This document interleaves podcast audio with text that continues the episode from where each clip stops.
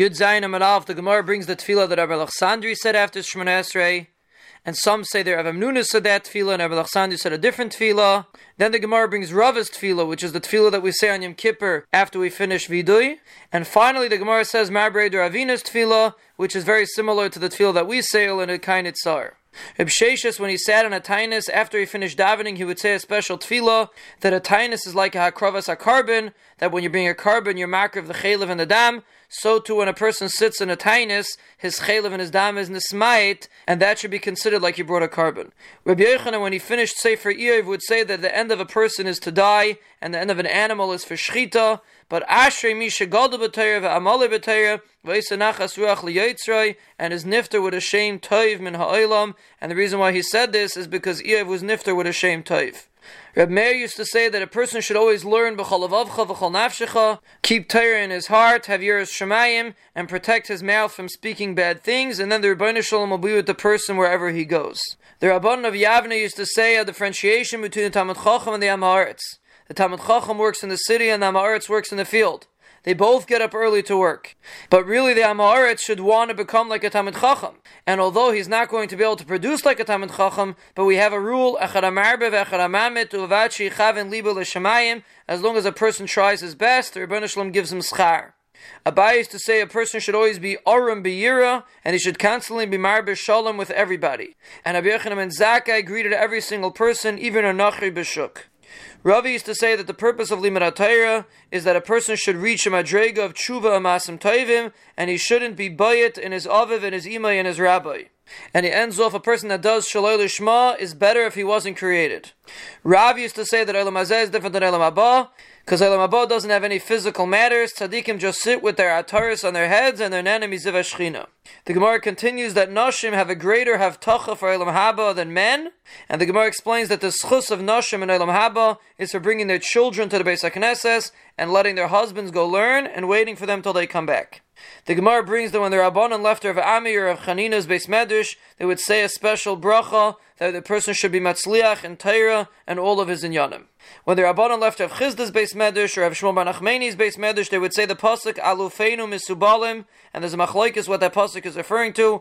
Either it means Alufeinu, our great people, are great in Torah, and they're misubalim b'mitzvahs, they're loaded down with mitzvahs, or it means our great people are great in Torah and mitzvahs, and they're loaded down with Yisurim. And the Gemara explains the words at the end of the pasuk, "Ein peretz," that we should not have a situation like David Hamelach, that Achisoifel went out of him. Ve'ein Yoitzis, that we should not have a situation like Shaul, that Doi came out of him. Ve'ein Tzvacha, we should not have a situation like Elisha, that Gechazi came out of him. That we should not have a ben or a Talmud that is Machal Shem Shemayim Berabim. The Gemara explains the pasuk of Abire Leiv Harechaikim Mitztaka, the people that have strong hearts that are far from tztaka. One pshat is it's referring to the tzaddikim that get their mizainis in their own schus, and they don't have to come on to tztaka. And the other pshat is that the whole world gets parnasa in their schus, and they don't even get their own parnasa in their own schus. Like Abchanina ben Daisa, that the Bas Kol came out and said that the whole world gets mizainis in his schus, and all he needs is a kav charuvin from Erev Shabbos to Erev Shabbos. Rabbi Yehuda says a different shot in the pasuk. It's referring to the nation called Guvai, and the Gemara explains that they had no Gerim coming from that nation. Rav Ashi says that the people in Masamachsia are Abire Lev. They have strong hearts because they see the Kavod Torah twice a year, and no Gerim come from them. The Gemara explains that although the Mishnah seems to say that Bishim Gamliel doesn't allow a chassan to say Kriyashma because he's afraid of Yuhara, and the Rabbanon are not afraid of Yuhara, but the Mishnah seems to say the opposite by Tisha B'Av. The Bishim Gamliel says that a person can make himself like a Talmud Chacham and not do Malacha, and the Rabbanon say he cannot. So Rabbi Yochanan answers Machlefas Hashita, that one of the Mishnayos have to be switched around. Rav Shisha Davidi differentiates. By Kriyashma, the Chacham are not afraid of Yuhara because nobody can notice because everybody's reading Kriyashma. But on Tisha B'Av, if he doesn't do Malacha, it's going to look like Yuhara. Abishim Gamliel is the opposite. By Kriyashma, because you need Kavana, if this person doesn't say he looks like he's a Balgaiva, that he's able to have Kavana. But on Tisha B'Av, if he doesn't do malacha, nobody thinks he's doing it because of a chumrah, rather because he has no malacha to do, like we see many people don't have what to do. The Mishnah says someone that's mace is in front of him, Rahman al he's part from all mitzvahs. And the Mishnah differentiates with the people that carry the mita. The people that are before the mita that are still necessary, they're potter from everything.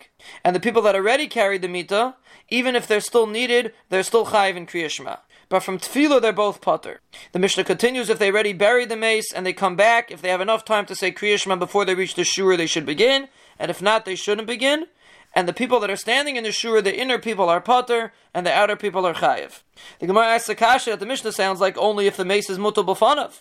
But in the Brisa it says if a person has a mace, he has to eat on a different bias. If he doesn't have a different bias, he's eating his friend's bias. If not, he should make a mechitza. And if he's not able to make a mechitza, he should turn his face. He's not allowed to eat basar, he's not allowed to drink wine. He doesn't make any brachas, he doesn't make brachas amazin, he doesn't make zimun, and he's potter from all mitzvahs. And on Shabbos, he eats basar and he drinks wine, and he does all the mitzvahs. And Rabbi Gamliel adds that he's chayiv in all mitzvahs, and Rabbi explains that that's referring to even Tashmish Amita. But we see from this brisa that he's potter from the mitzvahs, even if the mace is not in front of him. A Papa explains that the brisa is talking about that the mace is in front of him, he just turned his face away. But if the mace is not in front of him, he's chayiv in mitzvahs. Rav Ashi explains that the Mishnah doesn't mean that the mace was actually in front of him. But because he's responsible to bury the mace, it's considered as if the mace is in front of him.